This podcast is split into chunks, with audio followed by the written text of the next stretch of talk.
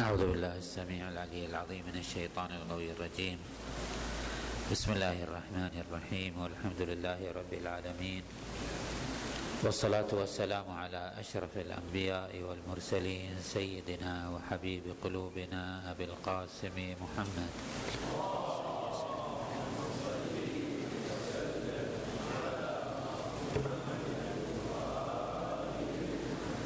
وعلى أهل بيته الطيبين الطاهرين المعصومين الميامين. السلام عليك يا سيدي يا أبا عبد الله. السلام عليك وعلى الأرواح التي حلت بفنائك وأناخت برحلك وسعدت بصحبتك. السلام عليكم سادتي وموالي ما بقي الليل والنهار. السلام عليكم. ما بقيت وبقي الليل والنهار ولا جعله الله آخر العهد مني بزيارتكم. السلام على الحسين وعلى علي بن الحسين وعلى أولاد الحسين وعلى أصحاب الحسين الذين بذلوا مهجهم دون الحسين ورحمة الله وبركاته. ثم السلام عليكم أيها المؤمنون جميعا ورحمة الله وبركاته. قال عز من قائل في محكم كتابه الكريم بسم الله الرحمن الرحيم. ومن يشرك بالله فكأنما خر من السماء فتخطفه الطير أو تهوي به الريح في مكان سحيق. ذلك ومن يعظم شعائر الله فإنها من تقوى القلوب. صدق الله العلي العظيم.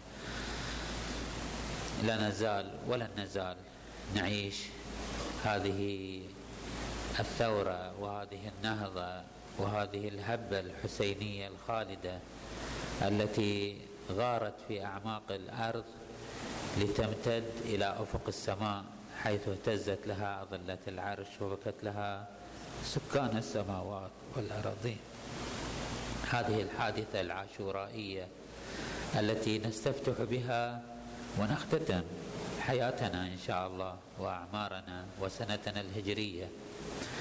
هذه الهبة تستحق في الحقيقة أن نختمها بهذه الوقفة الموجزة المختصرة الضئيلة القليلة في حقها. في ضمن مجموعة نقاط أشير إلى ما يرتبط بهذه الحادثة. أولا هذه الحادثة في متنها وفي ذاتها حادثة استثنائية كونية خالدة. نعم. جرت على يد الإنسان ولكنها ذات أثر في عمق الكون. وهذا ما تدلل عليه النصوص الواردة عن العارفين بمجمل ما يجري في هذا الوجود كما أشارت ودلت عليه كثير من الروايات. ولكن نقف عند الحد الذي ندركه نحن البشر.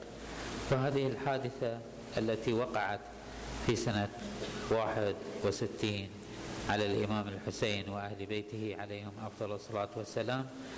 مثلت فيما مثلت بؤرة كل المآسي وكل الآلام وكل الحزن وكل الظلم والطغيان والتعدي والتجبر البشري قدمت هذه الصورة البديعة من الحزن والألم وهذه الصورة من الظلامة والانقهار أمام الاستبداد.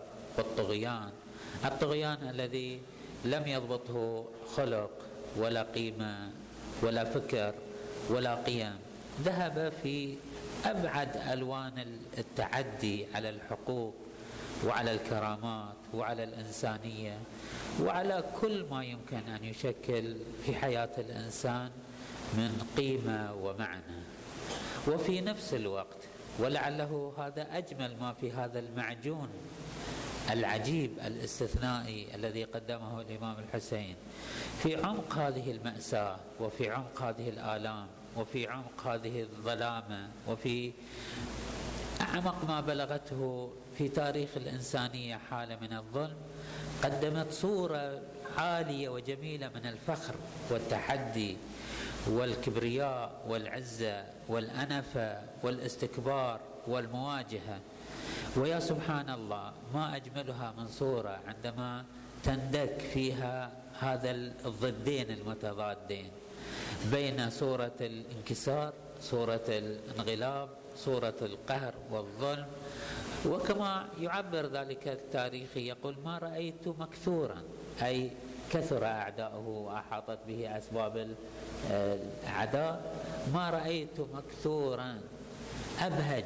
وأجمل من وجه الإمام الحسين عليه. كلما زادت هذه الظلامات كلما تلألأ كبرياء وفخرا وأباء للضيم هذه الحادثة في متنها وبغض النظر عن كل شيء قدمت هذه الصورة الجميلة اللطيفة المتضادة المتعاكسة في أعماقها وفي ذاتها. هذه النقطة الأولى.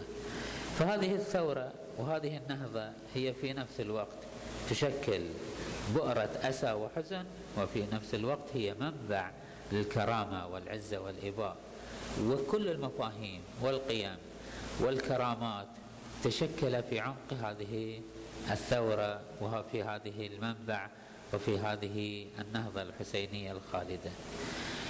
النقطة الثانية هي أن هذه الثورة حفت بها عناية خاصة من أئمة أهل العصمة والطهارة لتنظم منها منظومة متكاملة. بمعنى أنها الحادثة وقعت في يوم عاشوراء في سويعات لم تتعدى ذلك. ولكن التأكيد والعناية بهذه الحادثة بلغت عشرات ومئات السنين من العناية الخاصة من الأئمة عليهم السلام. لاحظوا ما نعيشه نحن اليوم من آداب وسلوكيات. كل هذه موروثة. كل هذه عناية خاصة بذلت لإبقاء هذه المسيرة. انظروا أنتم على ماذا تسجدون على تربة حسينية. انظروا بماذا تسبحون. على بتربة حسينية. انظروا إلى من تزورون. أول ما تزورون الإمام الحسين عليه أفضل الصلاة والسلام. منظومة متكاملة ملأت حياة الإنسان المؤمن الموالي لهذا لا نحتاج إلى إشارة إلى كثير من الروايات التي وردت عنهم عليهم أفضل الصلاة والسلام. فهذا الصادق عليه أفضل الصلاة والسلام. كما تعقل بعض الروايات أنه عندما مرض الإمام الصادق عليه أفضل الصلاة والسلام أمر من حوله باستئجار أجير ليذهب إلى الحائر ليدعو عند الإمام عند قبر الإمام الحسين. الإمام الصادق عليه أفضل الصلاة والسلام وهو مريض في المدينة المنورة يطلب أن يؤجر له أن يد شخص شخص عادي إنسان عادي يذهب إلى قبر الإمام الحسين ويدعو للإمام الصادق. حتى أن الراوي يقول أنه كنت أتساءل أنه أنا أمضي إلى قبر الحسين ولكن الإمام الحسين إمام مفترض الطاعة والإمام الصادق أيضا إمام مفترض الطاعة. فلماذا يتوسل الصادق؟ بقبر الإمام الحسين عليه أفضل الصلاة والسلام. فرد عليه الإمام الصادق أنه أما علم أن الله أن لله تعالى بقع بقاعا يستجاب فيها الدعاء أنها تحت قبة الإمام الحسين يستجاب الدعاء. هكذا يوجه الإمام الصادق شيعته. هكذا يدفعهم إلى أن يتوسلوا. الإمام الصادق هو بذاته يظهر لهم ما لهذه البقعة وما لهذه القبة وما لهذا المكان. من أثر وموقعية. كذا يروى أيضا عن الإمام الصادق عليه أفضل الصلاة والسلام في بناء هذه المسيرة التاريخية العاشورائية. أنه عندما يطلب من بعض أصحابه وهو أبو هارون المكفوف يقول له أتحفظ بعض هذه الأشعار؟ فيقول له نعم. فيقول له آه نعم آه انشدني من هذه الأشعار. فيقوم هذا المؤمن أبو هارون لينشد الإمام الصادق عن حادثة الإمام الحسين وما وقع عليه وما جرى عليه. فيبدأ ولكن احتشاما للإمام الصادق يبدأ ينشدها نشدا آه، آه، نعم ملائما لمجلس الإمام الصادق أو هكذا ظن. مع أن الإمام عليه أفضل الصلاة والسلام عقد مجلسا وضرب ستارة بينه وبين النساء وطلب من النساء الحضور يعني عقد مجلس حسيني متكامل. الإمام الصادق عليه أفضل الصلاة والسلام. وأمر هذا الشاعر أن ينشده الشعر المرتبط بالإمام الحسين بل أكثر من ذلك عندما بدأ هذا الشاعر يقول الشعر قال له الإمام عليه السلام لا ما هكذا وإنما انشدني كما تنشدون عند قبر الإمام الحسين عليه أفضل الصلاة والسلام. بالحسن بالحزن والأسى حتى أنه سمع بكاء النساء من خلف الستار. إذا هذا الحركة هذا التوجه هذا المسار هذه الشعائر هذا المنهج ليس امرا اختراعيا وليس امرا مفتعلا وإنما هو أمر مدروس وضمن منهج مقصود ومستهدف. النقطة الثالثة أن هذه المسيرة هذا المنهج الذي استحدثه الأئمة ودفعوا إليه نجحوا فعلا في أن وجدوا شيعة وأتباع جسدوا هذا المسلك. وهذا ما تصنعونه أنتم. وهذا ما صنعه آباؤنا. وهذا ما سوف يصنعه أيضا إن شاء الله.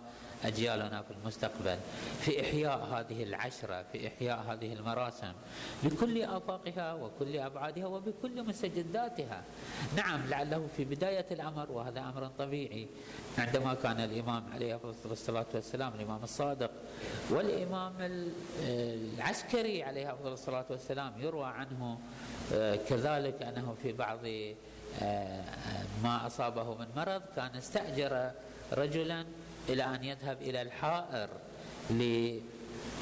يدعو للإمام عليه أفضل الصلاة والسلام ولعله نفس الإثارة وقعت في نفس هذا الذي استأجره الإمام العسكري وقال هذا إمام معصوم وهذا إمام معصوم فكيف يطلب مني الإمام المعصوم؟ فقال له الإمام كما قال الصادق عليه السلام أنه رسول الله صلى الله عليه وآله والمؤمنون يطوفون بالبيت ويقبلون الحجر والرسول قطعا أعظم من البيت وأعظم من الحجر بل المؤمن أعظم حرمة عند الله عز وجل من الكعبة المشرفة.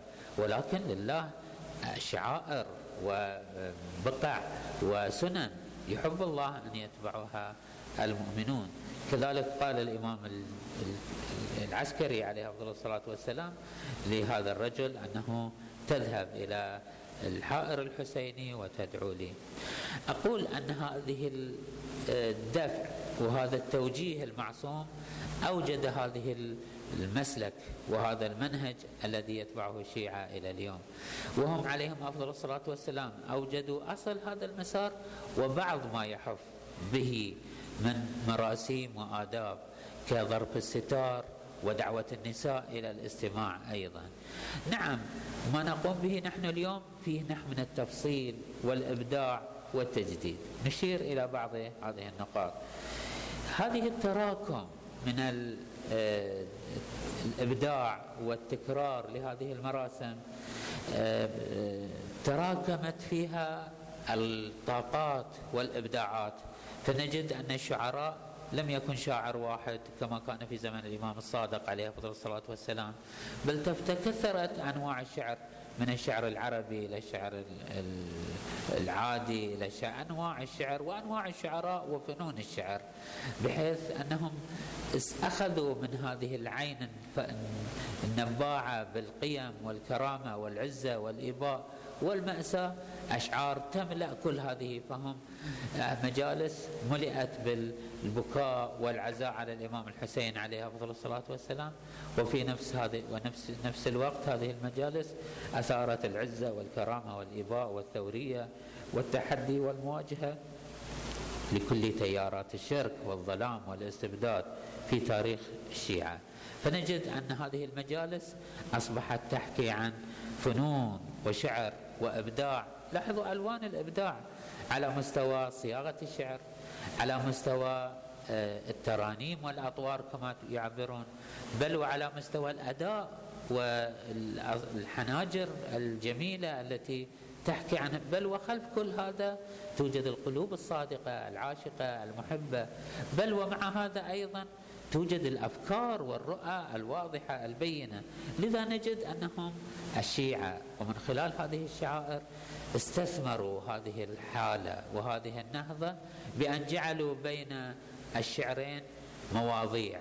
هذه المواضيع أيضا أخذت مناحي فهناك من يملأها بالنقولات التاريخية وتبيين ما جرى والملابسات وتحليل هذه خلال هذه العشرة يتم تحليل الواقعة منذ خروج الإمام الحسين عليه أفضل الصلاة والسلام وما قبل ذلك من ملابسات وكيف أنه تطورت الأمور بعد أن كانت دولة إسلامية صافية نقية إلى أن حصل فيها انحراف إلى أن أصبح الإمام الحسين الذي هو حفيد رسول الله صلى الله عليه وآله مهدد في المدينة المنورة وما تبع ذلك من أحداث في تفصيل تاريخي بديع جميل. بعض المجالس هكذا أخذت هذا الاتجاه بعض المجالس أخذت اتجاه آخر وهو أنه أثاروا الأخلاق والمواعظ جعلوا من هذه المجالس دعوة إلى الالتزام بآداب الدين والعظة والإرشاد والتخويف من الله عز وجل والدعوة إلى التمسك بالقيم والهداية والرشاد. وهناك من المجالس من أخذت تغطي معالجات الخلل الاجتماعي السائد في كل آن. فنجد أن هذه المجالس استثمرت في هذه الجهة استثمار جيد سواء كانت هذه الأخ... الباكات الاجتماعية أسرية اقتصادية في كل الميادين. هذه المجالس كانت تعالج الجهات الاجتماعية والخلل الاجتماعي. وهناك من هذه المجالس من تصدى إلى المعالجات الثقافية والفكرية والعقائدية التي تثار بين الحين والآخر. وهذا يبرره طبيعة اختلاف وقدرات المتحدثين. فهناك من المتحدثين من القراء من الملالي كما نسميهم ومن الخطباء من يميل إلى المطالعات التاريخية ومنهم من يميل إلى أن يبحث في الأمور العقائدية ومنهم من يميل إلى أن يثير القضايا الأخلاقية والمواعظ ومنهم كما أنه هناك حاجة اجتماعية بمعنى أنه المجتمع يحتاج إلى مجموع هذه العناصر. لا يمكن أن نقول أنه يجب أن نخصص هذه العشرة فقط للبحوث العقائدية أو البحوث الفكرية أو للإثارات آه، مثلا الاجتماعية وإنما يجب أن تشبع كل هذه الأمور وهذا تقتضيها طبيعة الأمور. نعم لا يفوتنا في الأخير. أن نشير إلى أن هناك بعض الإرباكات في البين. أستطيع أن أسميه أنه آه، بعض السلبيات التي تحف بهكذا موسم وبهكذا شعائر وبهكذا آه، منظومة اجتماعية فكرية في غاية اللطافة والإبداع والعمق الأهمية. أول إشكالية نراها في كثير ولعله تتكرر في كل عام. هذا ما يثيره مجموعة من الشباب المثقف المتحرر الليبرالي في أنه يرفض كل هذه الظواهر بدعوى أنها ظواهر ليس لها أصل وأنها مضرة. ولعله يس ولعله يستعين ببعض السلبيات الأخرى التي سوف نشير إليها لاحقا ليرفض أصل هذا المسار. وهذا واضح الفساد وأنه إذا كانت هذه الشعائر قد تقع فيها هن هنا أو خلل هناك لا يعني أن نلغي هذه الظاهرة الإنسانية الخالدة الجميلة بعنوان أنه فيها بعض الخلل أو أن بعض المجالس غير مفيدة أو أن بعض القراء والملالي لا يحسنون العلاج كل هذا لا يبرر الدعوة إلى رفض هذا التيار من أصله. السلبية الثانية هو أنه ما قد تقع فيه بعض المجالس الحسينية من الإعوجاج. بمعنى أنه الإمام الحسين هذه الثورة وهذه البؤرة وهذا النبع العميق الصافي الثرثار يعني الكثير العطاء من القيم والمفاهيم والرؤى والأخلاق هذا قد يفهمه البعض من زاوية عوجاء فكما حصل فعلا في بعض مراحل التاريخ فهناك فترة تاريخية سادت فيها إبراز الحادثة الحسينية على أنها مأساة وآلام وظلامات وقعت على أهل البيت وحفوها بمقدار كبير من المذلة والمهانة والضعف والخور. فأصبحوا يبرزون زينب عليه السلام وأهل البيت على أنهم منكسرين خائفين آه، يتألمون فقط يتألمون. هذا نحو من الإعوجاج. يقابله بالضبط إعوجاج آخر. لماذا في هذه الثورة من عنفوان؟ فذهب البعض إلى أن العباس عليه السلام قتل آه، كذا من الألف والحسين فعل وأباد. هم ليسوا جبابرة أناس عاديين يألمون ويتألمون. نعم. كانوا يمثلون قمة الإباء كانوا يمثلون قمة الشجاعة كانوا يمثلون عليهم أفضل الصلاة والسلام قوة الاستقامة. ولكن هذا لا يعني أنهم يقتلون بهذه الآلاف المؤلفة ويفعلون كما يتصور البعض. فهذا النوع من الإعوجاج في فهم طبيعة هذه الحركة أصابت هذه الحركة ببعض السلبيات. على أنه نحن نلمس في هذه الفترة الأخيرة هناك حالة من التوازن في فهم هذه الحركة في آفاقها المأساوية من جهة والجرأة والشجاعة والمتانة من جهة ثانية. السلبية الثالثة يمكن أن نشير إليها هي أنه ما يستفيده بعض الخطباء في هذا الموسم من إثارة قضايا لا داعي لإثارتها. إثارة قضايا حزبية مرجعيات أو مثلا آراء وأفكار. بأن يجير الحركة الحسينية بأن الحركة الحسينية تدعم هذا الاتجاه أو ذاك. الإمام الحسين ثورة خالدة إنسانية شاملة تشمل الجميع. يفترض أن تطرح بهذا العنوان وبهذه السعة وبهذه القيم الإنسانية الجامعة. لا أن نطرحها لتصفية حسابات مع هذا الخط أو ذاك الخط أيا كان وبأي عنوان كان. السلبية الرابعة التي لمسناها هذه السنة بالخصوص هو ولعله في سنوات سابقة ولكن هذه السنة بدت بشكل أبشع وأشد. وهو تصدي غير الأهل للخطابة الحسينية. وهذا في الحقيقة له أسباب كثيرة لا يسع الوقت للإشارة إليها ولكن لابد من أن نقف عند هذه الوقفة. وهو أنه كثير من المجالس كثير من المآتم بدل أن تكون القراءة الحسينية لما يحتاجه الناس أصبح لما يطلبه المستمعون.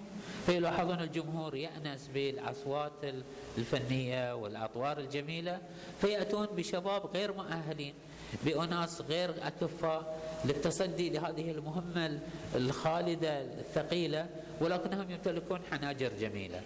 فيضعون الميكروفون في أفواههم. فماذا يصنع هذا الشاب؟ ماذا يصنع هذا الإنسان؟ قد يكون مؤمن قد يكون طيب. قد يكون صادق قد يكون ولكنه يوضع أمام الميكروفون وجماهير بالآلاف. بطبيعة الحال لن يكون مؤهل لحمل هذه الرسالة الثقيلة العميقة المنطوي على أعمق القيم والمنطوي على أشرف المعايير والأحاسيس. فتجد بعض بعض الخطباء يطيش هنا وهناك ويضرب يمنة ويسرى. مما يسبب كثير من الاعوجاجات. أخيرا أقول أنه هذا الموسم يجب أن يخضع لدراسة علمية أكاديمية ميدانية. هذا الموسم يمكن استثماره ويمكن تحويله خصوصا أخواني عطلت عليكم هذا اليوم ولكن أقول هذا المعنى. هذا الموسم هو رسالة المذهب ورسالة الإسلام ورسالة الإمام الحسين للأمم كافة. لم تعد هذه المجالس محصورة في بيئة آه، طائفية خاصة. الآن الكل يسمع والكل انظروا أخواني ابحثوا. هذه الرسالة التي تشتعل في كل العالم. المسألة ليست في بيئة وفي منطقة. لا نقول العراق وإيران والخليج ومثلا الهند. في كل العالم في العالم الغربي اليوم أصبحت هذه الظاهرة. في الصين في كل العالم لها صوت ولها وجود. هذه الرسالة التي تشتعل فكرا تتوقد فكرا وتشتعل مشاعرا يجب أن تملأ بالطريقة الصحيحة. لكي تكون رسالة إنسانية خالدة لكي تتحول إلى شعلة إضاءة وهداية ورشاد. وهذا يحتاج إلى دراسة ويحتاج إلى تأمل ويحتاج إلى تخطيط مسبق. هذا أنا هنا وبجد أدعو الأخوة الشباب المثقف الواعي أدعو الكل للمساهمة في هذا المعنى. المسألة ليست مهمات الخطباء والملالي ليست مهمة رجال الدين ليست مهمة المراجع فقط هي مهمة المجموع. أنتم أيها الطائفة بكل ما عندكم من طاقة بكل ما عندكم من قدرات بكل ما عندكم يجب أن تدعموا هذه الشعائر لتجعلوا منها رمزا إنسانيا نباهي به الأمم. ونباهي به الوجود ونعالج به أمراض الإنسانية اليوم. إذا كان هناك تحدي إنساني في طول تاريخ الإنسانية كأشد وأحد منه في هذا اليوم فهو التحدي الحضاري. اليوم هناك عراك ومعركة إنسانية حضارية شديدة في القيم والمبادئ. هناك صراع بشري في معنى القيم. أنتم اليوم ترفعون راية. أنتم اليوم جرتكم الأحداث إلى أن تكونوا في وجه الحدث وفي وجه المدفع كما يقولون. عليكم علينا جميعا. مسؤولية أن نعي هذه الثورة وأن نعي هذه النهضة وأن نعي هذه الشعائر وأن نعي هذه المنهج الذي نقوم به. يجب أن نملأه بالصدق والوفاء والحقيقة والإيمان والأخوة وكل معاني الإنسانية التي خلدها الإمام الحسين عليه أفضل الصلاة والسلام وجسدتها هذه الشخصيات خلال هذه الدقائق خلال هذه السويعات ولكنها بقت خالدة. مدى الدهر وستبقى حية نابضة. ما بقي لهم شيعة شيعة بمعنى الصحيح شيعة بمعنى المشايعين الصادقين المؤمنين بهذه القيم ليملؤونها ويضخون فيها دم الاتباع والصدق. الحمد لله رب العالمين والسلام عليك يا سيدي ومولاي يا أبا عبد الله يا ولي نعمتنا ويا إمام مسيرتنا وضياء هدايتنا ورشادنا. السلام عليك يا أبا عبد الله. وعلى الأرواح التي حلت بفنائك وأناخت برحلك واتبعت منهجك وسعدت باتباعك. السلام عليكم. ما بقي الليل وبقي النهار. السلام عليكم. وعلى أرواحكم وعلى أجسادكم وعلى منهجكم وعلى طريقكم. السلام على الحسين. وعلى علي بن الحسين وعلى أولاد الحسين وعلى أتباع الحسين وعلى أصحاب الحسين وعلى أشياع الحسين إلى يوم القيامة. والحمد لله رب العالمين وصلى الله على محمد وأهل بيته الطيبين الطاهرين.